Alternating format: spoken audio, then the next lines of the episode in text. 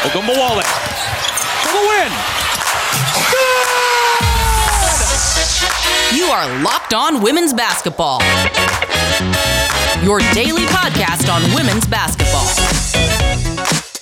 Happy Monday and welcome to Locked On Women's Basketball. I'm Gabe Ibrahim alongside Amy Audibert, and the college basketball season is over. So it's it's like a it's like a bittersweet Monday, I'd say probably a little bit bittersweet.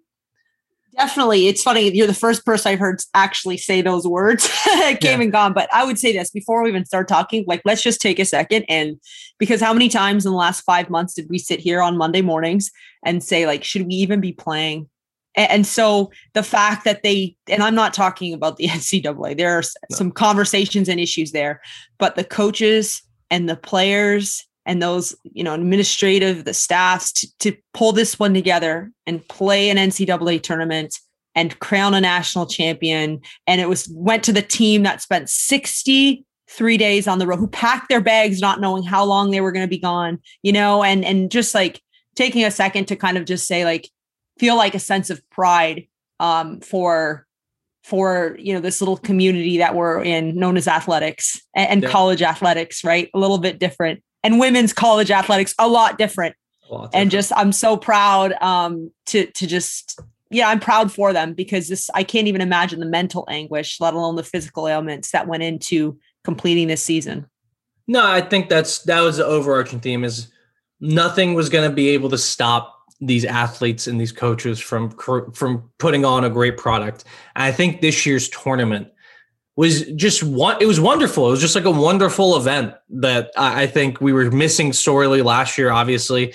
And this year's tournament not only was it an ncaa tournament which are always fun this year's tournament was particularly like rife with storylines and great plays and great moments that are going to stick with us um, whenever we talk about this sport, you know, I think we're going to bring up this year's tournament um, from Aari McDonald's performance to Caitlin Clark to uh, to Jordan Nixon from Texas A&M. Like we, there were so many moments that are going to stick with us and be part of uh, the college basketball lexicon. Um, and it ends, as you mentioned, with Stanford win the tournament with all of the things they had to face this season. I think it was kind of a kind of a great capper. And then in the national championship game, all the things they had to face and overcome. So um, kind of kind of kind of a, a perfect storyline as much as we, you know, we I still am questioning if we should have played, if we shouldn't have played, but it got done, and and I think we had something special come out of it.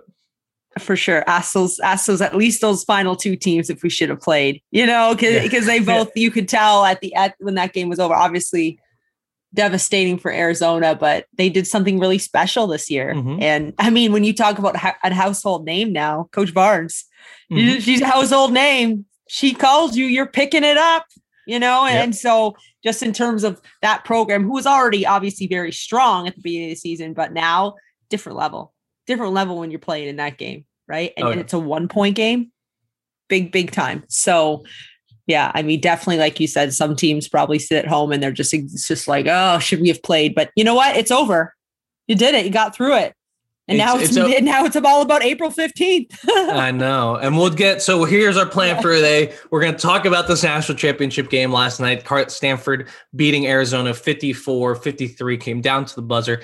Um, then we'll get into some of our, you know, we'll talk about either the final four or our favorite moments, depending on how we feel, because we may get into some stuff that will change that. And then we'll talk about the WNBA draft because we learned a lot about the WNBA draft in this tournament as we always do, because this is when the lights shine brightest. This is when you learn the most about players. So let's start with this national championship game. Uh, it was, I'm going to say it, it was gross. And it was gross in a in a like a beautiful way. Arizona shot 28% from the field. Stanford had 21 turnovers, by far the most they have this season. Uh, I think a lot of this credit goes to Arizona, who is just like, we need to muck up this game, and Stanford you know, also saying we need to muck up this game by pretty much throwing everything we have at Aari McDonald. But Amy, I want to know from you, what do you think was the key to Stanford's victory in this kind of, uh, we'll say uneven game, if you guys don't want to use gross? Hmm, what was their key? Well, I think they have more balance, yeah. right? I think again, it was like you saw different players step up and do different things at key moments, right? And and really three players step up in the final seconds of this game and and force Aari into a very tough shot. Um, this is why, and it's no cut against Arizona because, like you said, this game was mucked up and that was their game plan, and it was a one point game, and it was the closest they've played Stanford all season. And really, this was one shot away from it swinging the other way. But credit to them because they they in my opinion they got that game exactly where they wanted it um, and they had a good chance to win. But i just think stanford um, who really had this like business like attitude all season um, really was challenged. It was challenged in that louisville game. You know that that could have also went the other way and figured out a way to gut that one out. And then south carolina went down to the last shot figured out how to gut that one out and this one as well went down to the last shot and they continued to prevail. You know, Gabe, it was funny. I was thinking, remember when they lost that first game against Colorado? And I remember sitting here talking to you and just saying, like, I don't know, like when we talk about a national championship team, they don't drop these types of games. And I'm sitting there last night, like kind of annoyed with myself because 63 days on the road. Like to me, like that's like part of this season. Like figuring they're national champs. And really, like, no, I don't think any other team in the country did that, had to do that. They didn't, they got kicked out of their home for for two months, basically. You know, and and so I think that Stanford uh, getting away from the game a little bit, but I think all that stuff goes into like this like idea of just not allowing themselves to mentally collapse. Yep. They they kept themselves in games even when it wasn't pretty for them, and it was because different players. I thought that that huge uh Lexie Hull four point play. I mean, it was earlier in the game, but to me, like just those types of things happened like at key moments where it's a one point game, and then the whole time I'm like, I'm pretty sure Stanford's going to win this game, just because like they just the threats on, on, both sides of the ball, right? Like Wilson, tremendous. Like they just had so many. Kiana Williams had her moments. Like they all had their little moments there, little big moments. And to me, like I think that that's what I'm. That's what Stanford did to to really ice the cake here. No, I think uh, what you're what you're alluding to is the same thought I had at the end of the third quarter. I was like, this is a big moment.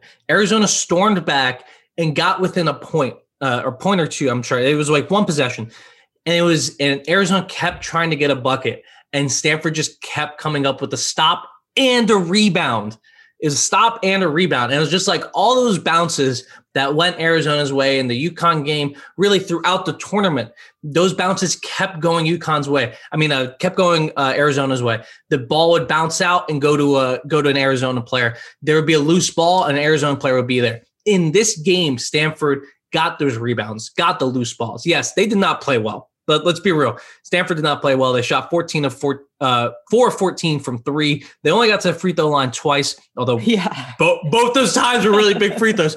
Um, and uh, they turned the ball over 21 times, as I mentioned, but they just kept getting the bounces. They never let Arizona accumulate moments of momentum that I like to say, like you you need these little these little things to go and stack up in your favor to get momentum going. They just never let it happen, and they just kept playing their game. I think Haley Jones yeah. is one of she's so like we've seen so much great young talent in college basketball this season. Even her teammate Cameron Brink, Aliyah Boston, Paige Bueckers the one who kept her composure the most, the one who showed her maturity the most in this tournament, in my opinion, is Haley Jones. Yeah. Every time there was a play, right? Was, especially in that last that last three point play that was ended up being the game winning bucket. It was perfect execution. Got to her spot, turned around, got the defender's arm, hit the bucket. And it was just like she knew exactly where to be, exactly what to do. And her maturity was off the charts to me. Yeah, yeah, love watching her play. I, and even in the open court, right? She gets out and runs. Mm-hmm. But you mentioned all the little tips and like just being close to the ball. Stanford was extremely long. Like, yeah. I mean, yes, there's like the mental and the, the hustle and the heart and all that, but Stanford had some inches at different positions on them. And so I think that that helps them get to those spots and, and, you know, get their fingers on that ball a little bit more as well. So I thought that was really evident yesterday. You know, Arizona kept trying to get into the paint and I appreciate the attack mentality. You mentioned the free throw disparity. They shot 18 versus Stanford's two. So they did a great job of attacking, but there's a different, hey, when you get two feet from the rim, and uh, you got a Cameron Brink, you got the Hulls, you got Prechtel, like you, Yeah. you got big, long, and I mean that's their bigs. Their guards are also pretty long players. You know, it, those are to me like those weren't the best. Those weren't the best looks for them consistently, right? So you appreciate the Mhm. attack mentality, but when you're going up against a Stanford, mm, you know you're not going to get those calls because they don't have to foul. they can just go straight up. They were they're a very long team. And they're wonderfully coached. Uh, this is Yes. Well, yeah. Let's go there obviously. too. I mean, I, it kind of goes without saying when you have the winningest coach in women's college basketball history. But it's also, it, I didn't realize this. It's been 29 years since uh, Tara Vanderveer's last national championship. This is her third. Um, so my entire life, I have not seen her win a national championship, and it's just Well, I- I weird was to young. think about that. I was young. I won't say how, but I, I will say this game. I, I was actually like, I was when that was reiterated last night, my mind was a little bit blown as well because you're Mhm. right. Like we we hear her name every year, but I was lucky. I got to call Stanford two years ago, and she was incredible. Little like E3 University of Yeah. Buffalo, and they were actually supposed to play in Canada, but something had happened where they had to relocate to a to Buffalo's gym. And Buffalo was a very good team, by the way. They played them Yeah. really tough. And Stanford, I they were like top team in the country. I think they were number one or you know right up there. And it was no problem. Sure, like whatever you guys need. And she she's from Western New York area, Coach Tara. So I think that that was like kind of her homecoming as well. But I mean, they were amazing. They she was amazing. Um, her staff was amazing. So I, I mean, I think you appreciate that too, right? When when Yeah. they're just they get it, they get like the they get the whole like just kind of growing the game, bringing everybody around with them, including the broadcasters. Let me give you as much as my brain as I can. Like that to me, like that's very important because that's how we all get better just by sharing our knowledge and kind of creating this environment of open arms. And uh, and I was very very happy uh, for Coach. Twenty nine years, like Right. I'm that makes you even. And I think we'll see Arizona. I think we'll see Coach Barnes up there again, right? We'll see him. So I mean, let's go. Let's keep let's keep going. So that T Dog, as her players call her, I will not be calling her T Dog. No. she's Coach Vanderveer to me. Um, but she wins her third national championship. Congratulations to Stanford. Uh, congratulations to Arizona on a great season, and you know, congratulations to everyone. As we mentioned at the top, like the season's in, it, it we feel good, and we can now move on to um, some other things, namely the WNBA draft. But our next segment, we're going to relive some of our favorite moments from the tournament. So uh, stick with us, and we'll be back with that in one second. BetOnline, the fastest and easiest way to bet on all your sports action. Football might be over, and now college basketball is about to be over, but the NBA and NHL are in full swing. BetOnline even covers awards, TV shows, and reality TV. Real time updated odds and props on almost anything you can imagine. BetOnline has you covered for all the news, scores, and odds. It's the best way to place your bets, and it's free to sign up. Head to our the website and use your mobile device or use your mobile device to sign up today and receive your 50% welcome bonus on your first deposit with the promo code locked on. Bet online, your online sports booking experts. Welcome back to Locked On Women's Basketball. Gabe Ibrahim and Amy Audibert bringing you the Monday show on this podcast feed. Though you'll see Erica Ayala on Tuesdays and Thursdays, Howard Megdal on Fridays. You can also hear Erica and I talk about the national championship game on Locked On today. Today. Today. Okay, Today. whatever. You get it. Just go locked on today and you'll hear Erica Ayala talk, or just follow us on Twitter. I'm at Gabe underscore Ibrahim. Amy is at Amy Audibert. You can follow the show on Twitter at Locked On WBB. Um, I'm pretty sure Erica will I'll repeat. It doesn't matter. You guys will figure it out. Let's talk about our favorite moments from the NCAA tournaments, or just moments that we want to talk about. Amy, um, what what were some of the things that you want to uh, relive here before we we move on to uh, WNBA draft prep? Well, I just, you know, you mentioned at the top of the show, Gabe, that we're going to remember this tournament for a while. And I think it's because the empowerment that the student athlete, I mean, when things, when what, we don't need to get into it on this show right now today, but the disparity when Sedona Prince and company, and I think it was actually the Stanford strength and conditioning coach also, forgive me, I don't have her name off the top of my head, but really um, showed the women versus the men. And all of a sudden the whole world kind of got on it. And so I know I don't want to take away from the basketball, but I, I will tell you this. Uh, I think the Baylor UConn game was big time. And Mhm. I'm not going to say that it was the most, oh, incredible defining moment of a no call because our game is so much more than that.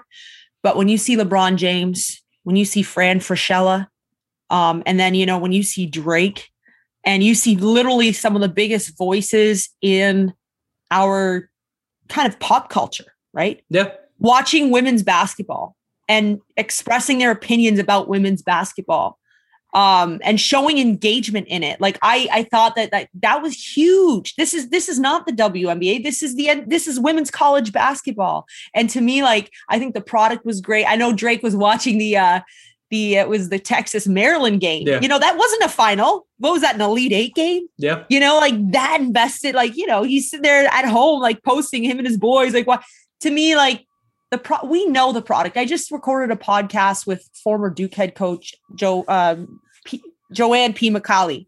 And, you know, we were talking about this, and I said, you know, coach, like, we know our product. We know mm-hmm. it's good. We know it's been better than the men's tournament, not to, to compare them for, for a couple times the last couple years. Like, we know that but it's really cool to see like other people kind of start lifting their eyebrows and to me that goes back to just like the student athletes using their voices and their platforms um on top of their game. And so i don't want to get I, i'm going to get off my soapbox here kate but um i just i thought that there were some defining moments um this tournament in terms of not just like getting other people to pay attention but also continuing to fight and advocate for for our sport.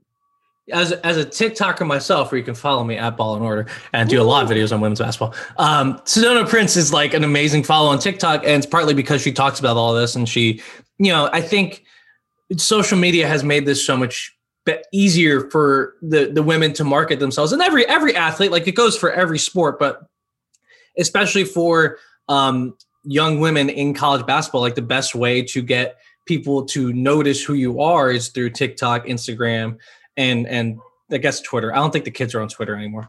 But you know, like they they've been able to cultivate a following through social media, and that has been that now is turning into a following of for their games. You know, we had Travis Scott, as you mentioned. Travis Scott's watching Caitlin Clark play, and it's like there you go yeah that's You insane. Like that's a you got the cool ones you know the cool ones go ahead yeah, I was like, I Travis Scott, the, the crossover. I didn't know I needed Travis Scott in women's basketball. Um, but they, you know, it, it was great to see kind of this tournament represent another big step in the evolution of of women's basketball. Um, you know, we saw ratings shoot through the roof. We saw the ratings actually, um, you know, go up while the men's ratings went down. As you know, and, and and like you said, we don't have to compare men's and women's basketball. Guess what, guys? It's the same freaking sport.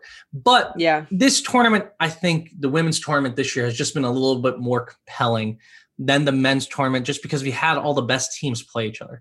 You had all the storylines you wanted. You had Caitlin Clark versus Paige Bueckers. You had that that no the no call at the end of the Baylor game. You had South Carolina missing the shot um, to beat uh, to beat Stanford. Right? You had you had moments that were good and bad. To me, my favorite was uh, Jordan Nixon's game winner for uh, Texas A&M against oh god, I can't even remember who that was. That was like a week. was that ago. iowa state Yeah, it was Iowa State. There we go. Iowa State, yeah, Um, yeah yeah It was against Iowa State, and you know her her her uh, on court press conference afterwards or um, interview afterwards, where she said like Mm-hmm. Yeah. those players believe in me, they trust me, and that to me was like what basketball is all about. And I think there was a lot of moments where I was like, this is what basketball is all about, and I think it represented our sport wonderfully.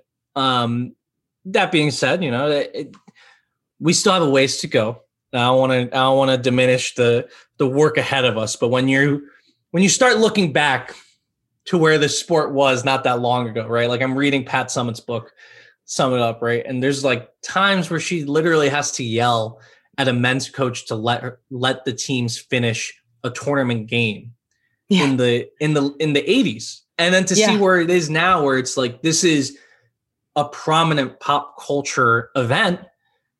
I think it's just a credit to everyone who has put in the time.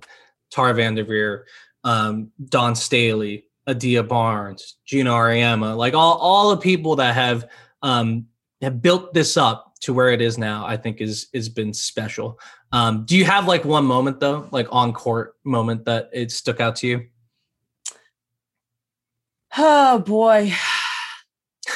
I, I you know, I don't know. I keep going I and not again, like not like in celebration. I keep going back to like South Carolina missing those two layups and the emotion right after. It's just, you know, as, as glorious as the NCAA tournament is, it's gut wrenching too, yeah. right? Like, and to see that, like, um, that was that was a killer. That's the one like that's still like laying really heavy on my heart. no, that kind of killed me. And having to see, I, I actually did TikTok on that. Having to see um, Aliyah Boston feel like cry on the court, like that's just heartbreaking. And there was a lot of heartbreaking moments. That's what college basketball kind of. Yeah, but into. you know what? I also think what you when UConn went on that 19-0 run against Baylor, like that was also like an incredible. Yeah incredible series right there too. I don't know. Like I know most of the world will hate me because I said it was UConn, but it was great. Like that's yeah. why they're a contender every year because they're really, really, really good. Like we have to stop disliking like people because they're so good. You know, like we have to stop. Oh. It's funny. I just had this conversation. We have to stop hating Tom Brady. We have to stop hating LeBron James. We have to stop hating the Brooklyn Nets because apparently they're villains now because they're just want to be really, really good. And we have to stop hating UConn women's basketball because guess what? They're really, really, really good. I agree, but we do not have to stop hating Tom Brady. I, I Everyone hates Tom Brady.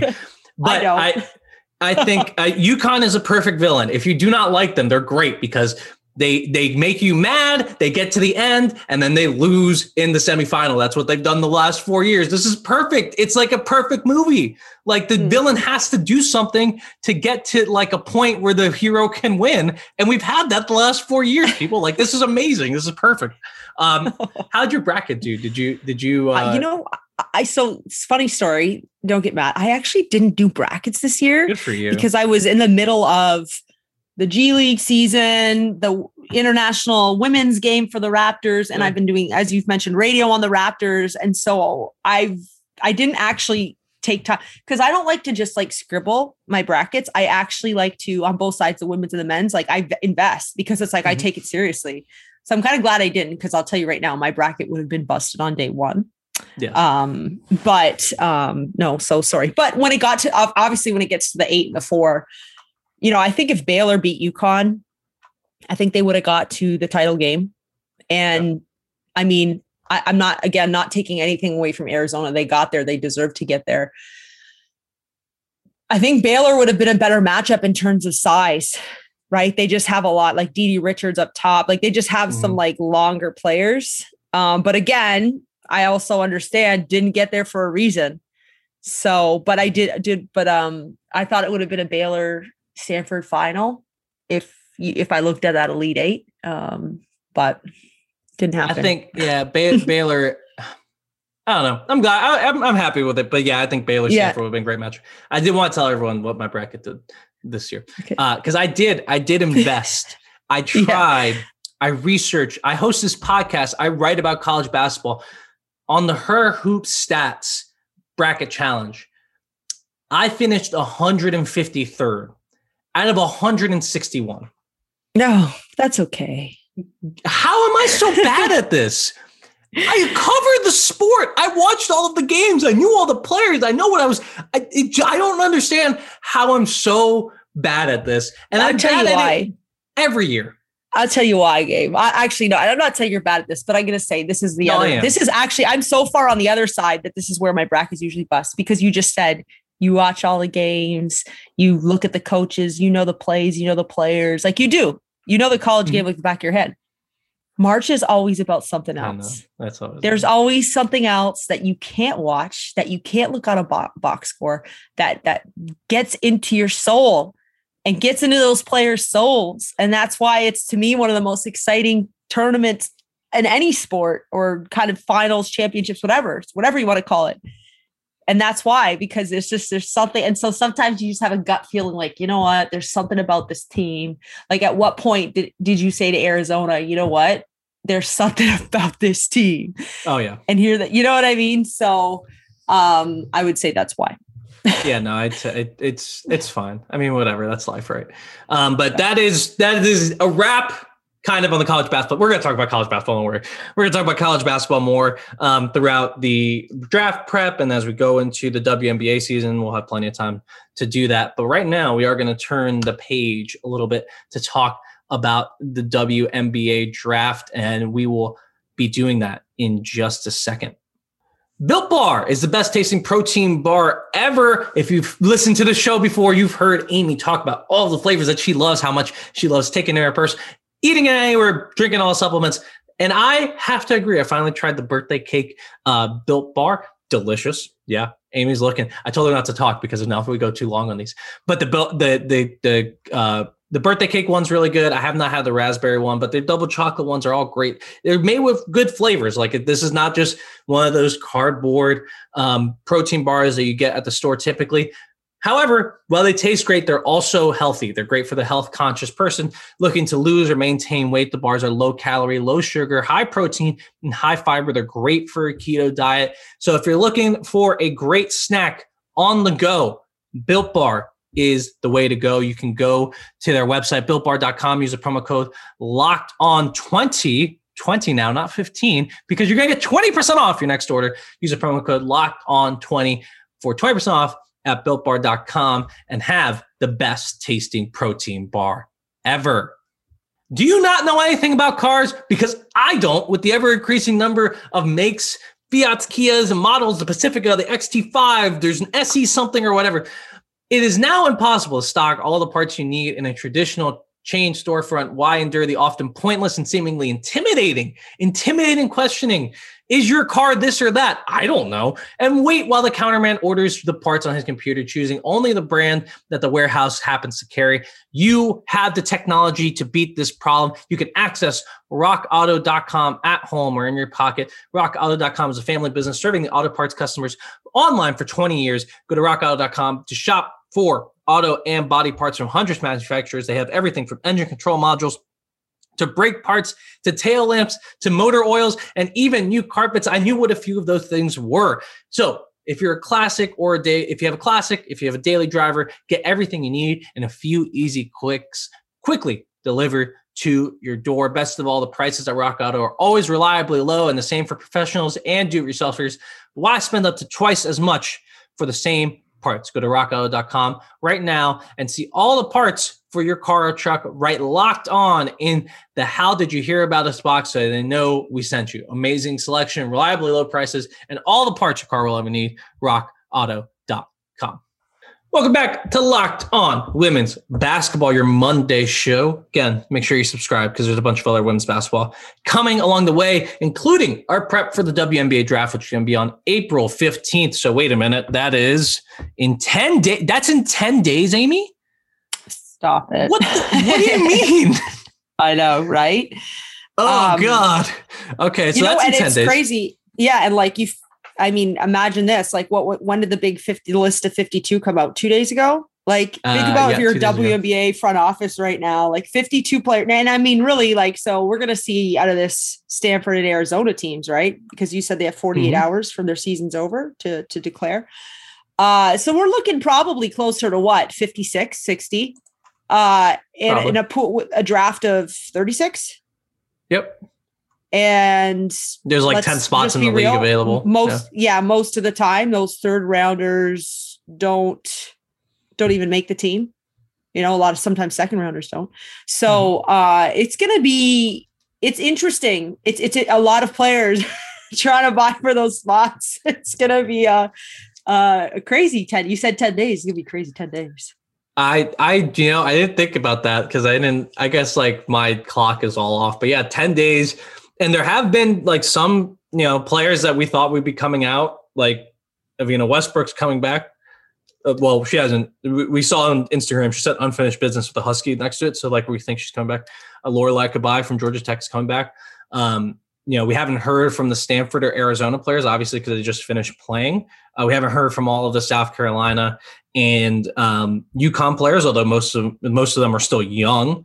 So we're we're in a, a tight pickle here as an NBA, a WNBA front office because I'm not sure who's coming out. Yeah, and, and I would just add this game. I mean, you saw, I did see, especially uh, some WNBA players just kind of be vocal about this is why we need expansion. Uh, I would ask because I've been thinking about that now the last couple days. But do you do you believe that? Like, what do you think? I mean, yes. Do I think there it would be great to have expansion? hundred percent. But do you think that that waters? I don't want to say waters down, but you know, what? do you get what I'm getting Yeah. at? Like. I, am not. No. I, I do believe, yeah, like there needs to be a couple more teams. 144 spots for the best players in the world just simply isn't enough. But when you see 52 players declaring for the draft, like are they all WNBA players?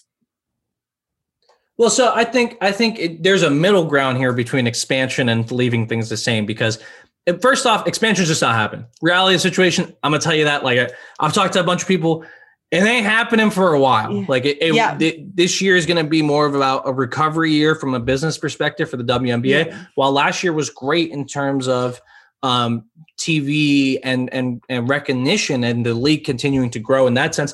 They did lose money because they had to pay for the bubble. They had to outlay a lot more money for that. They had to lose ticket revenues. There, there's a lot of there's a lot of loss for every league. Every league in the world lost money last year, but um, there, so there's going to be a year of recovery. There's probably going to be a year of exploration into an expansion, and then there's going to be you know at least a year of getting an expansion team off the ground. So we're looking you know at like 2024, probably 2025, 2026 is a realistic expansion time if it's going to happen. I do think we're going to expand eventually. The middle Who ground, gets it? Who gets it? Sorry. Okay, go on. That's another I don't know. I'd, I'd I'd probably say like I don't know. I don't know. It's like Toronto, Louisville? Toronto. you think you think it's going to go international? Like that's the I'd other thing. Like that's a yes, but when we're talking about like revenue and everything, do you think international is a whole nother loophole? And I- you're talking to someone who's going up to Toronto hmm. to call a game in about five hours from now. So like I get it. I just I'm curious what your thoughts are on that. I think they could. I mean, like I, I don't. If the NBA can do it, I don't see what it does. And the thing about it is, you need a you need a facility and an ownership group that's ready to take it under. And I think like Toronto is is a, has everything. You don't have to. well, we there's a G. League, yeah. Yeah. There's a G League facility that uh, also runs hockey. So off season, hey. Uh, anyway, sorry, your middle ground. I'm getting all over the place because Yeah. I love this conversation. I'm excited about it. But middle ground, and this is the first thing that needs to happen. I think this hopefully will happen within the next couple of years. And it's just about the owners outlaying more money. It's just roster expansion. 15 spots. We have 15 spots, and that that makes that alleviates so many issues between having to sign. If you lose two players, like you're down to 10 players, and you can't really play like that. Not just from a, a game perspective, but from a practice perspective, it's really hard to play like that. So you need they need to expand the rosters to 15 players per team. That just means slightly more outlay of money from the owners. I think as if revenues go up this year, as I was saying, this is a recovery year, so we're not going to see it this year. I think hopefully next year is the first realistic time. If hey, revenues are now going up because we saw the TV exposures leading to more people spending their money on this product in terms of tickets, merchandising, everything. Like then you will start to see more owners being like, okay, we're willing to outlay more money to have more players on each team. And I think that's the first step. Once we see that, and then we'll see how much talent there's left because there's going to be if there's 15 players per team then we have players that can be developmental that can you can take more of a chance on players. And we're going to see a lot i think we're going to see a little bit um, more parity.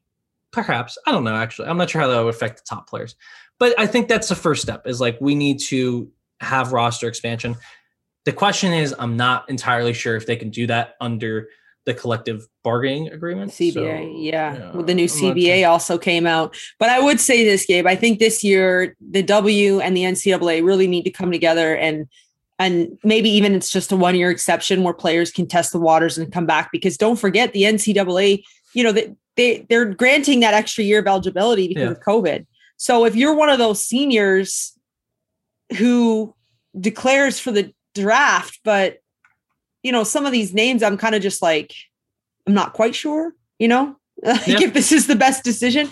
They have the opportunity to go back and, and play. And I think for the in the in the NCAA's favor, it caters to them because you want their game to be the best it can be, right? And so to have some of these players come back to be senior leaders next year, I don't know. I, I'm sure again another conversation, but I I I would be happy if that decision was made because uh, 36 players out of let's say 56, so that you're going to have 20 players, let's say, not select. Let's just say that because we're not even talking about like Europeans or anything, right? Give them the option to go back and play. That's all I have Yeah. The NCAA is recalcitrant on that front. If you don't know what recalcitrant means, look it up because that's a good SAT word. But um, it, it's that is that the NCAA will just never do that uh, until their hands Yeah. forced. But I think the first, again, it has you have to have more spots. Like Once roster expansion comes, then that's when they'll revisit eligibility. Um, but it has to also be like in the play. Like remember, this is all. This is not just like, hey, what's best for the league. This is negotiation between the Players Association and the WNBA. So it has to be good for the Players Association. And if you have more players, there's less money. Like there, there's just less money for everyone else. That's what happens when you add more players to an eligibility requirement. And then you're you're you know cycling out more veterans for more young players. So that's why it has to be sort of money goes up then roster size goes up then eligibility goes up. And that, that it's there's steps to this. And then hopefully at the end of this we have like three new three or four new franchises right I agree, but this year the NCAA needs to be doing whatever they can to help out their student athletes, just to kind of help like save their own faces a little bit because this has been very, very bad. Um, so saying, hey, you know, test the waters. Don't hire an agent. Just test the waters. And uh, if you want to come back, we'll we'll let you come back this year because this year's been a bit of a disaster. Yeah. Okay. the uh, the NCAA. You're the lawyer. You're the lawyer. I'm the fan. the NCAA ain't going to do anything for anybody else besides the NCAA because they are the absolute worst. We got to go, got to go back to the AIAW for women's basketball. That's a different podcast, and I actually do want to talk about that. But we have we we have talked a lot. We have spent a lot of time with you talking about women's basketball after a wonderful college basketball season. And Amy, it's been a joy to cover it with you here on Locked On Women's Basketball. And now we immediately go right into uh, the WNBA draft, and that's in ten days. So next week we will, I don't know, we'll do a mock. I'm not even sure. I didn't know. I didn't know it was in ten days. So we only have one more show before the WNBA draft. That'll be next Monday. We hope you join us for that. We hope you're subscribed to the rest of the shows, and we hope you have a lovely Monday and rest of the week.